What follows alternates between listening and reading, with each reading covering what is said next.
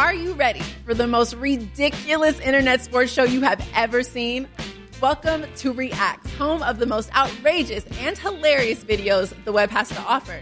So join me, Rocky Theus, and my co-host, Raiders Pro Bowl defensive end Max Crosby, as we invite your favorite athletes, celebrities, influencers, entertainers in for an episode of games, laughs, and of course, the funniest reactions to the wildest web clips out there. Catch Reacts on YouTube, and that is Reacts, R-E-A-X-X. Don't miss it. This podcast episode is brought to you by Coors Light. These days, everything is go, go, go. It's nonstop hustle all the time. Work, friends, family expect you to be on 24/7. Well, sometimes you just need to reach for a Coors Light because it's made to chill. Coors Light is cold lagered, cold filtered, and cold packaged. It's as crisp and refreshing as the Colorado Rockies. It is literally made to chill. Coors Light is the one I choose when I need to unwind. So when you want to hit reset, reach for the beer that's made to chill. Get Coors Light in the new look delivered straight to your door with Drizzly or Instacart. Celebrate responsibly. Coors Brewing Company, Golden, Colorado. Before we get started with today's Hockey PDOcast, I want to give some quick love to our sponsor, SeatGeek. If you've never used it before, it's as good a time as any to start, considering the playoff season is just around the corner. SeatGeek is a service which makes buying and selling tickets easier than it's ever been before. They pull all the tickets available on other sites into one handy location for you, even going so far as to ensure that you're getting optimal value by alerting you once the prices fall. The best part of it all is that they don't try to sneak in those random fees at the checkout, which means that you know exactly what you're paying for when you're choosing your tickets. SeatGeek's providing my listeners with a $20 rebate off their first purchase today, and all you've got to do is follow a few easy steps. Just download the free SeatGeek app, then go to the settings tab and click add a promo code and type in PDO. Once you've done that, SeatGeek will send you your $20 rebate. Download the free SeatGeek app, enter the promo code PDO, and you could start saving yourself a bunch of time, effort, and money as you get your hands on whichever tickets your heart desires today. Regressing to the mean since 2015, it's the Hockey PDOcast with your host, Dmitri Filipovic. Welcome to the Hockey PDOcast. My name is Dmitri Filipovic, and joining me is our favorite, the official color commentator of the Hockey PDOcast. It's Mike Johnson. Mike, what's going on, man? Not too much. I just wonder who I'm up against, because if I'm the official one, there can't be too many other people in the running for it. Well, we've had Ray Ferraro and Jamie McLennan on, so you know you're in some prestigious company there. That's some good company for sure. Yeah. Okay, so I thought it'd be interesting if we did a little mailbag type show, mostly because, I don't know, around this time of the year, it's pretty dry on material while we kind of wait for the seeding to shake out and the playoffs to start. And our listeners are pretty smart and creative, and they came through for us. So you cool with kind of answering some of these Twitter questions that we solicited from them? For sure. Let's go. Cool. Okay, so from Dan Lanthier to start us off, he asks, what's Pittsburgh's playoff outlook with and without Malkin? So, I don't know, what do you think of their road ahead in terms of how that Metro division is shaking out right now? Because I think that the general timeline is Malkin could potentially be back for a second-round series, I think. Mm-hmm. Yeah, I think how well they've played down the stretch here since Mike Sullivan has taken over, really. And not just the points that they've won and the fact that Sidney Crosby has been lights out, best offensive player in the game again. But I think how they have a little bit more structure to their game, they're a far better possession team. They're not just relying on terrific goaltending or amazing individual plays to win games. They have a plan in place that allows them to, even when a guy like Malkin does go down, to stay with the program and be very successful in games. So, it looks like they're going to probably get the 3 seed and play the New York Rangers in the first round. I think home ice means a lot in that series. I think New York is so good at home that if Pittsburgh is starts on the road, it'd be a much tougher first round matchup. But I think they absolutely are capable and would not be a shocking upset if they win the first round. And head into likely Washington in the second, even without Evgeny Malkin. I think what we've seen in the last little while is, well, one, Crosby's incredible. Yes, yeah. And he's really has shaken off the malaise that was in his game in the first 20 or so of the season.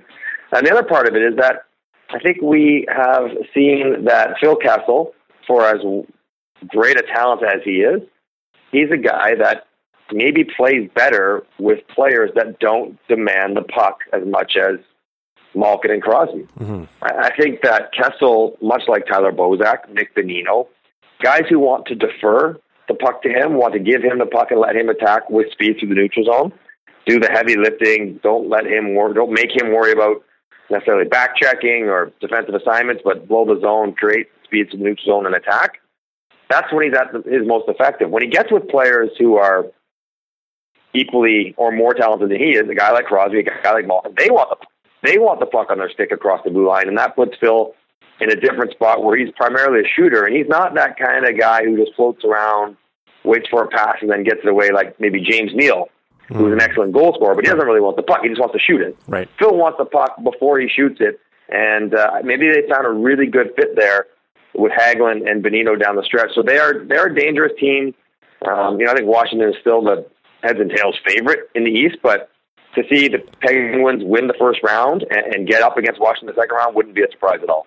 Well, yeah, that's an interesting point. I wonder if he's kind of making too much money and he's regarded too highly. If Malkin comes back, for them to actually keep Kessel on maybe a third line with Hagelin and Bonino, but I mean don't make them so frightening to play against if you know that there's three lines they can roll that can all just equally score on you, right?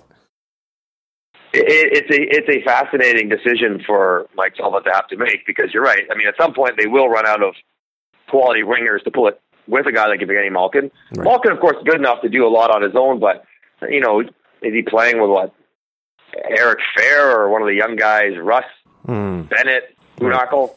I mean, those are not traditionally top six elite-level wingers for Evgeny Malkin, but the one luxury they have, though, is that if he is coming off of injury and he hasn't played for whatever it's going to be, 4 or 6 weeks, maybe it's a little easier to say, listen, we're rolling, we're going to slide you in, break you in slowly, so just you can play with these guys for now, get you out in the specialty teams, play the power play, and see what happens. Because if that line of Bonino, Kessel, and Hagelin is playing like they are now and they carry it forward, then I don't think you can justify breaking it up, even for an Evgeny Malkin in the playoffs.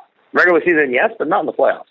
Yeah, well, that Rangers matchup's fascinating for me, because obviously you never really want to play against Henrik Lundqvist. He could easily just be a one-man show and just steal the series for the Rangers. But I'm just forecasting that matchup for them. That Penguins speed, which is remarkable to me, how they've on the fly made themselves such a faster, younger team, whereas the teams from past years, where that year most notably where they acquired Iginla and Brendan Morrow and Douglas Murray, and they were just so slow, and they've kind of adjusted on the fly to this new NHL style of play, and that Rangers blue line, I feel like they really just give them fits. So I'm kind of wondering if that's the ideal matchup for them in the first round.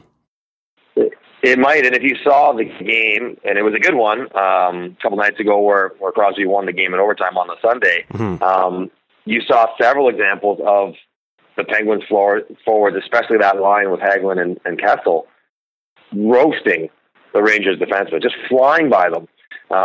Leaving them standing still, and not just the usual suspects where people say, well, maybe Dan Girardi or Mark Stahl, but Ryan McDonagh was getting walked, and Klein was getting walked. So yeah, I think the speed game of the Penguins would give any team trouble, but maybe the Rangers specifically, as their decor has gotten slower quickly. You mix in Yandel and Dan Boyle, two other guys that are not the fleetest of foot. It could be a tough matchup for the Rangers.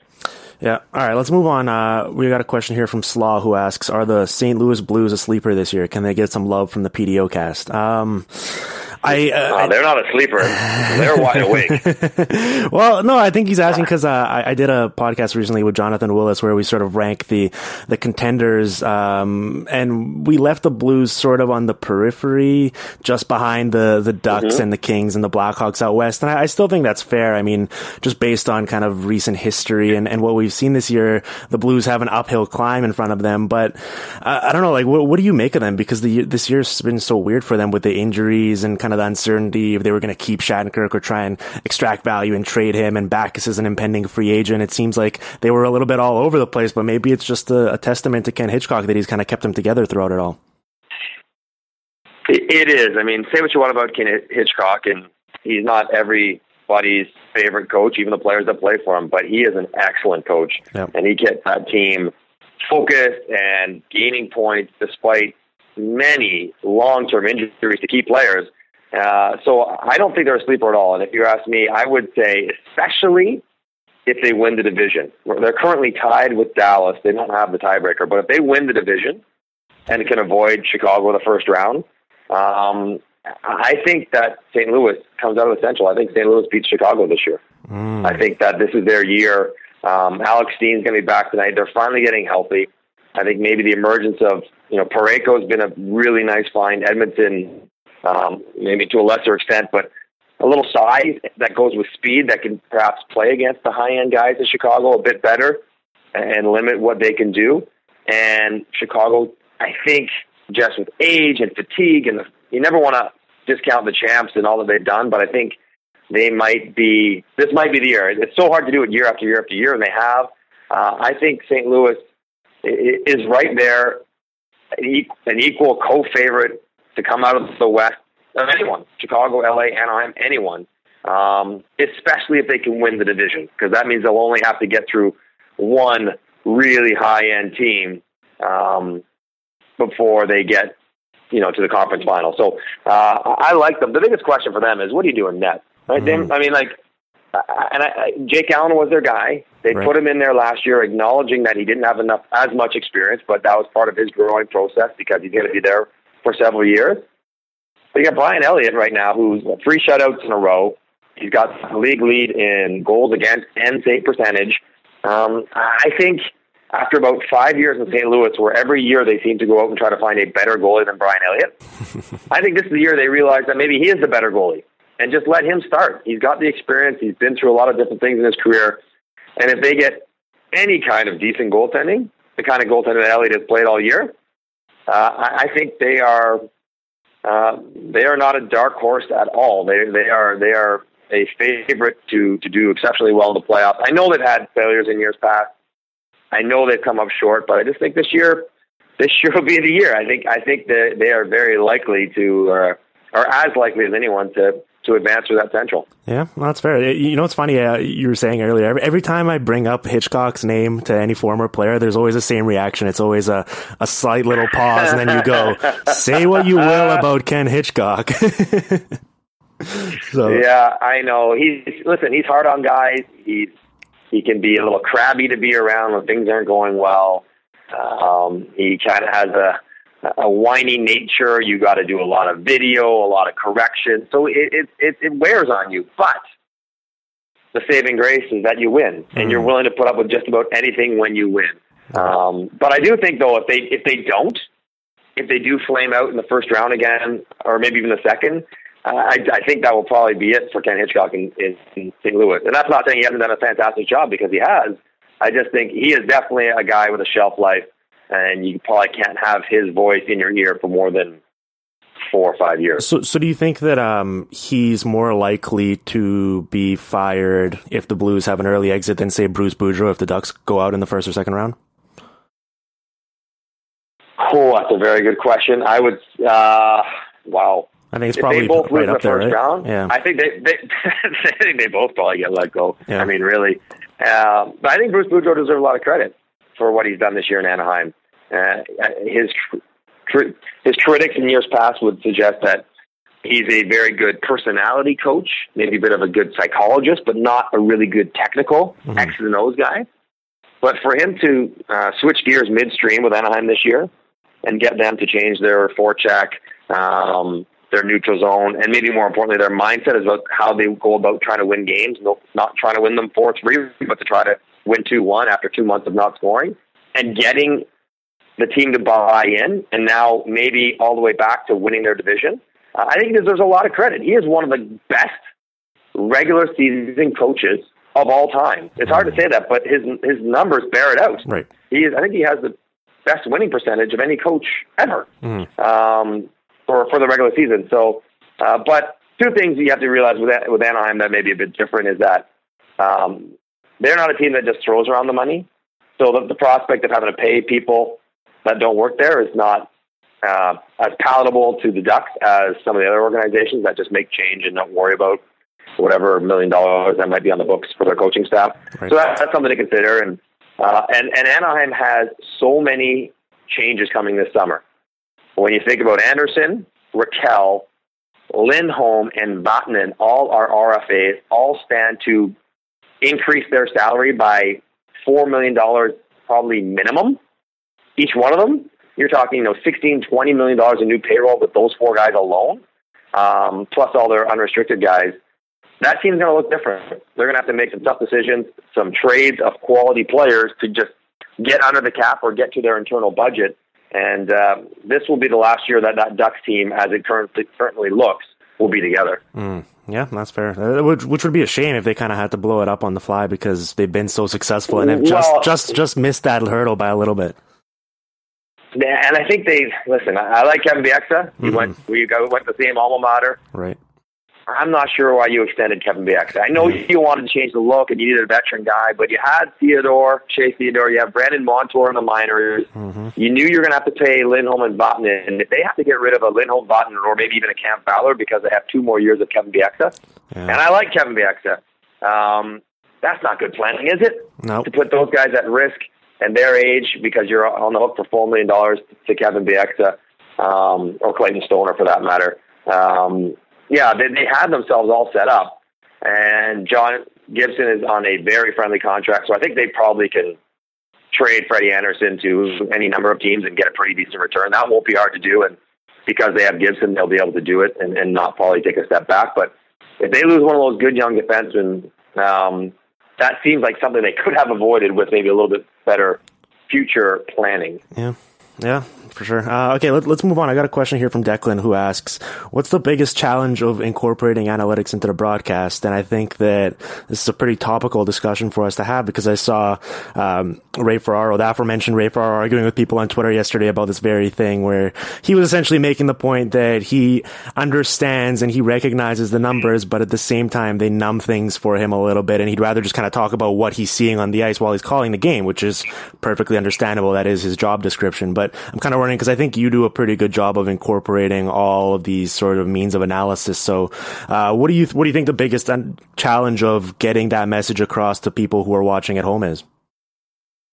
It's a good question, and it's one we talk about and I think about because I'm maybe somewhat more open to the numbers. I am a number guy, and I like my math, and I enjoy looking into it. Right. A couple things of the challenge. One, the verbiage and maybe some of the things you're talking about is not something that is second nature to all hockey fans.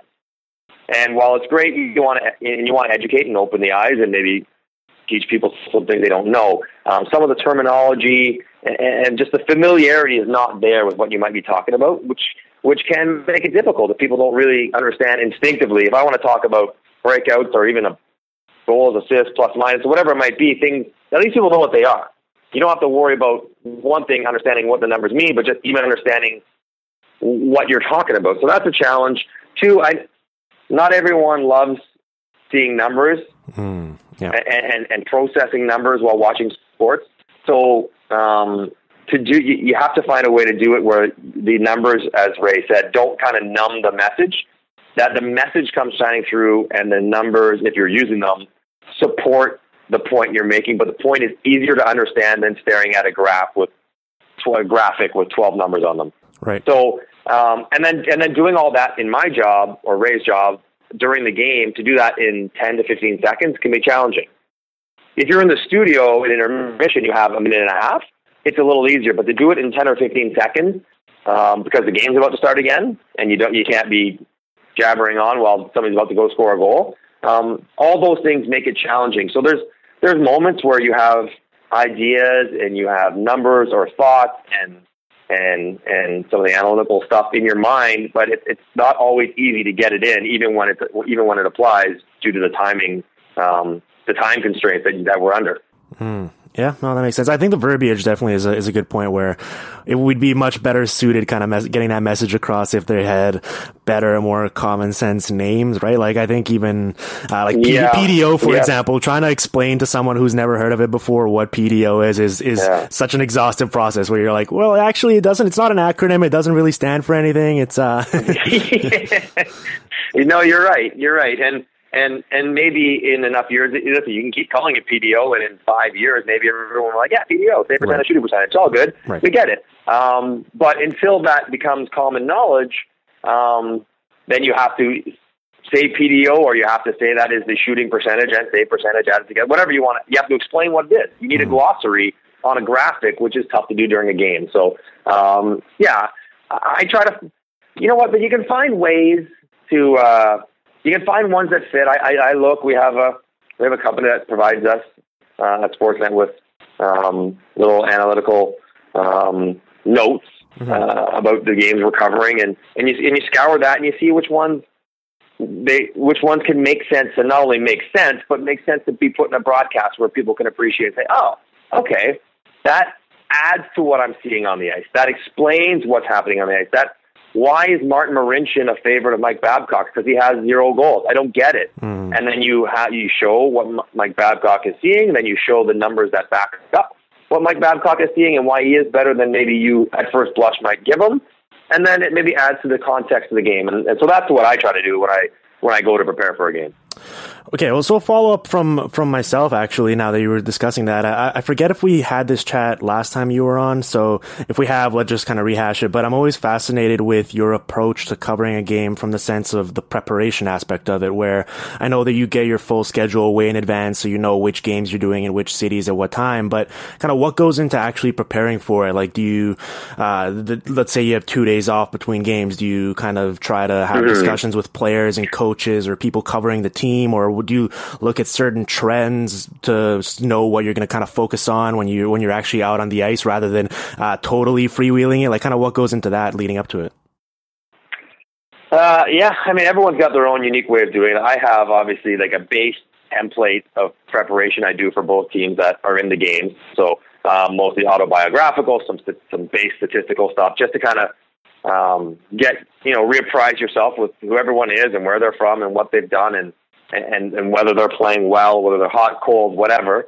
And then the last, week or so before the game, depending on how many days you have off, you start, of course, watching the games that they're playing in their entirety, the previous 1, 2, 3 games before the one that you cover. You start paying more attention to reading the articles in the newspaper, going on the web, hearing the sound, tuning into the radio, trying to get as much information about what the people involved on the team are thinking and saying about what's going on. You reach out to coaches and players to touch base as to how they're feeling about what's going on, and then I dig into some of the numbers, checking out some of the different websites, both mainstream and maybe more analytical based, to see if you can pluck out something interesting that, maybe it's just about one player, it's just about one guy. Maybe I'm doing Florida on Saturday. I want to highlight why Barkov's such a good player. You dig in and try to find stuff, stats, stories that would support what makes him so highly thought of and so effective. And so you do that, and it takes, obviously several hours for every game. And then you come up and try to condense it to thoughts and points and notes and graphics that can be incorporated into a game.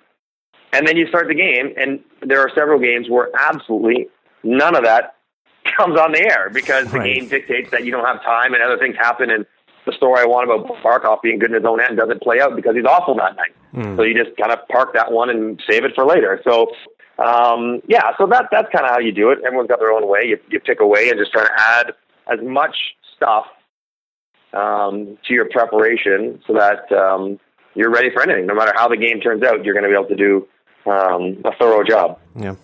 All right, I got a question here from Account for Hockey, who asks, "Can you talk about NHL coaches' obsession about face-offs?" And I'm looking. While you were talking there, I was trying to quickly get ahead of the curve here and look up your face-off stats. And for some reason, I can only find your numbers from the 2007-2008 season while you played for the Blues, where you had you won 2 of 8 face-offs in 21 games. So you probably don't have a great appreciation for face-offs themselves, but why do NHL coaches? Well, listen, let me say 2 of 8. I'm sure they're all taken shorthanded. So you gotta factor that in. You got not a good chance of winning them shorthanded. I bet in my career I was about a 43% face-off guy, and I didn't take very many. I played wing almost my entire career, and I do have an appreciation for them. Probably more, I think, people are beginning to understand that maybe face-offs are not quite as important as we once put them. Yes, there's a face-off with 10 seconds left in your own end. It's really important, right? You get that. I mean, that's a really important moment. But you know, a 52% faceoff guy in the neutral zone is not a game-changing thing, because that's 1 second of play. It's really what you do the other 45 seconds of your shift that right. are probably more important than the one faceoff. But having said that, as a player, when I played with a few great centermen on faceoffs, including Yannick Perreault, who might have been the best in the NHL. And I loved playing with that guy. I loved playing with that guy because you didn't have to chase. You felt like you could start with the puck, and it saved your energy and saved your work to try to create goals as opposed to try to get the puck back. So I think players like it because it's easy possession, because trying to get possession back oftentimes requires work and energy, and you right. want to save that for when you have it.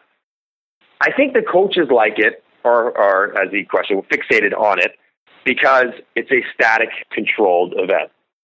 And there are so few things in a game that the coaches can put their hands on and say, this is what we do.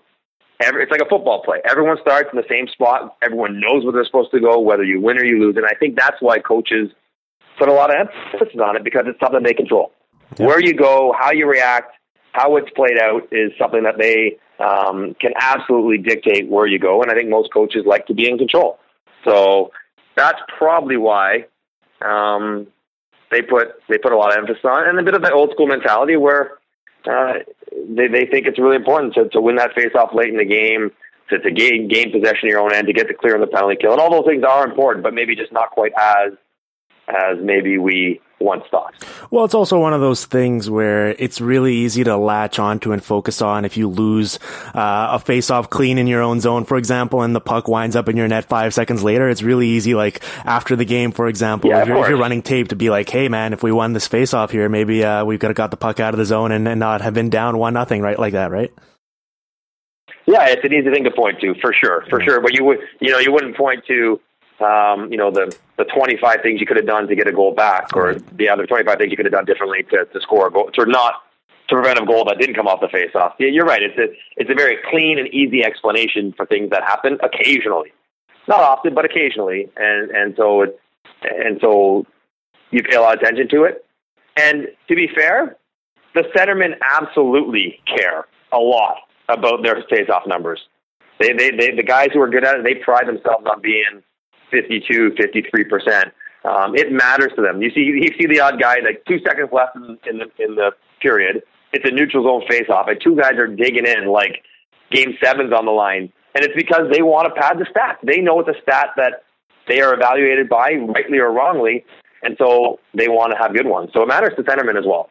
Yeah. Okay. So I got a two-part here. For the first part is from Stockyards Onion Rings, who asks, "Have your thoughts on plus minus change in yeah, that's a good name. Have your thoughts on plus minus change in recent years?" And my follow-up to that is sort of related to it, where you said you're really into numbers, and I'd imagine that appreciation has been rooted in you throughout your entire adult life. But at the same time, this sort of more analytical movement has happened after your playing career in the NHL was over. So while you were playing, like, were there certain numbers you were looking at? And it's okay if you want to admit that you were a huge plus minus guy. Don't worry, we won't make fun of you on this show. It's okay. No, it's okay that you do. Okay, couple things. One, yes, my feelings about plus minus have changed, only because we have more information now that there are maybe better and different ways to evaluate your effectiveness as a 5-on-5 player beyond plus minus. Mm-hmm. Back when I played, I wasn't aware of different ways. And so the most obvious way and common way to do it was plus minus. So it did matter to me. So go ahead and make fun of me. But I always thought, and I maintained this when I played, hopefully I was smart enough to realize this, that plus minus, the actual number, is not really indicative of your ability 5-on-5 or your defensive acumen or any of those things. It really is the relative number to your team that shows whether or not you're an effective, both offensively and defensive player 5-on-5. Right. So, I think my second last year I played in Montreal, and I think I might have been like plus 10, and the rest of my team was minus 20. Mm. So that year I'm like, yeah, plus minus does matter, and I think it is reflective of the job that I did 5-on-5, that I was better than many of my teammates who scored more points, because they piled them up in the power play, but were minus 20 players.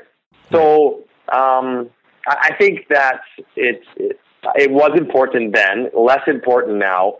But I still do think Say what you want about it, and I think you're right there. It's not nearly as important. I think generally people accept that.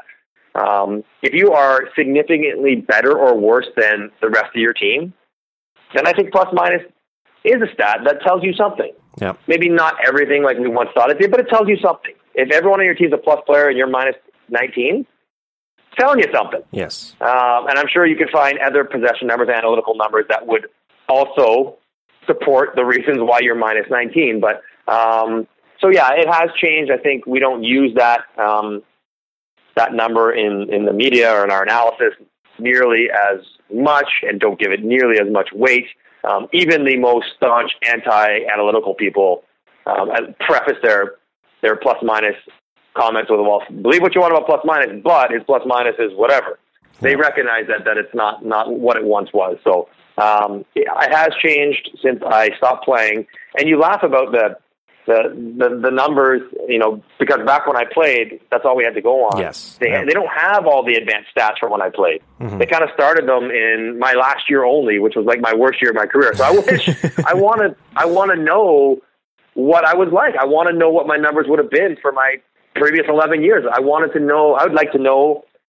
I thought I was a good defensive player. I thought I was a good possession player. I thought I was a good 5-on-5 player. Mm. I'd like to know, though. I don't know. I'm sure you can dig in the numbers and find that out. I bet my shot suppression was good for a winger. I bet I was good at that, but I don't know. I'd love to find out, but I don't know.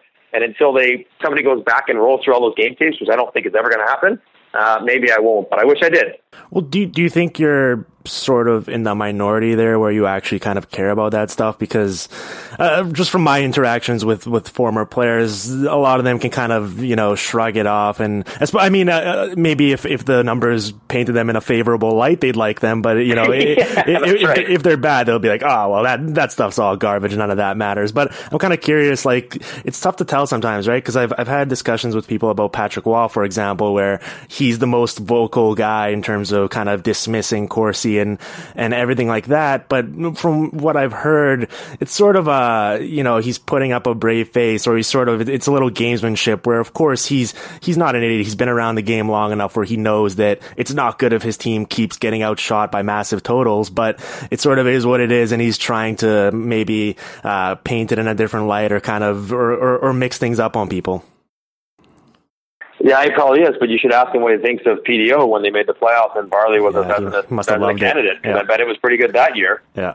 So I'm sure he was pretty well aware of it, and the reason why they made the playoffs in his first year coaching was that reason almost exclusively. So, but yeah, of course, whatever you want to call the stat, if that stat is painting your team in a negative light and somewhat reflective of your job that you're doing coaching, then anyone is going to be likely to diminish the importance of those numbers, because they don't want to acknowledge that their team is not playing a sustainably successful way. So Patrick Wall would be no different than anybody else. But I think, a lot of players, whether my generation or even before me, it's not something that they invest time, understandably, and understand in trying to figure it out what it all means.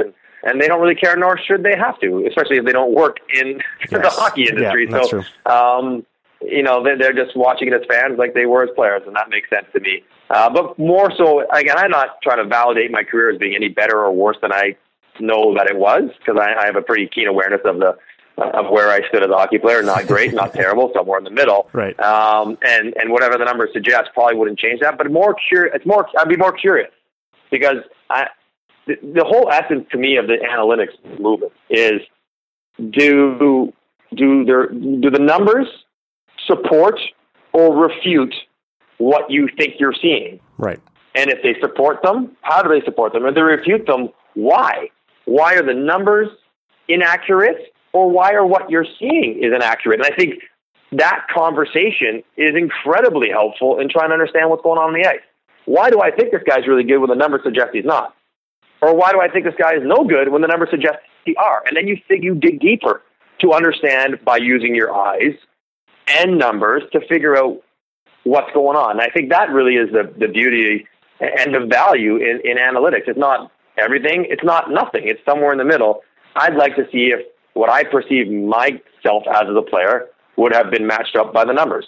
And if they weren't, I wonder why not. But I don't think I'll ever have that opportunity. All right, Mike. Thanks for taking the time to chat, man. That was a lot of fun. What games are you doing coming up here? You know what? I got down the stretch, a few more Canadian games. So that's I got Florida and Montreal. And I'm fascinated to watch this because I don't follow Florida as closely as some of the other teams in the league. I have not seen them play live once.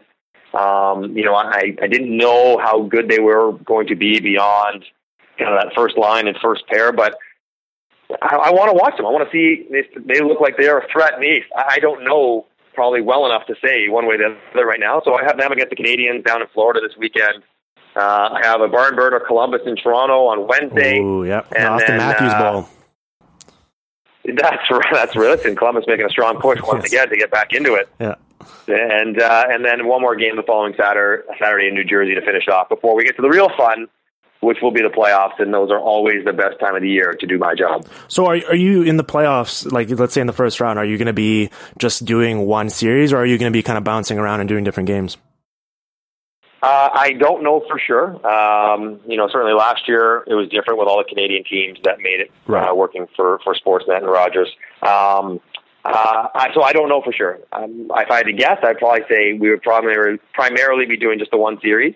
But if that series were to end early in 4 or 5 games, then you might bounce out for 6 or 7 in a different one. But your number one focus will be one series, and I don't think we'll be doing too much else besides the one that we're doing in the first round. Cool. But I could be wrong. Yeah. I've been wrong many times before. Well, when you know which series you're doing, let's get you back on, and we'll kind of, after you've done your prep for it, we'll dive into it. Yeah, that'd be fun. Sounds good. Cool, man. We'll talk soon. All right, thanks. The Hockey PDOcast with Dmitri Filipovic. Follow on Twitter at @dimfilipovic and on SoundCloud at soundcloud.com/hockeypdocast.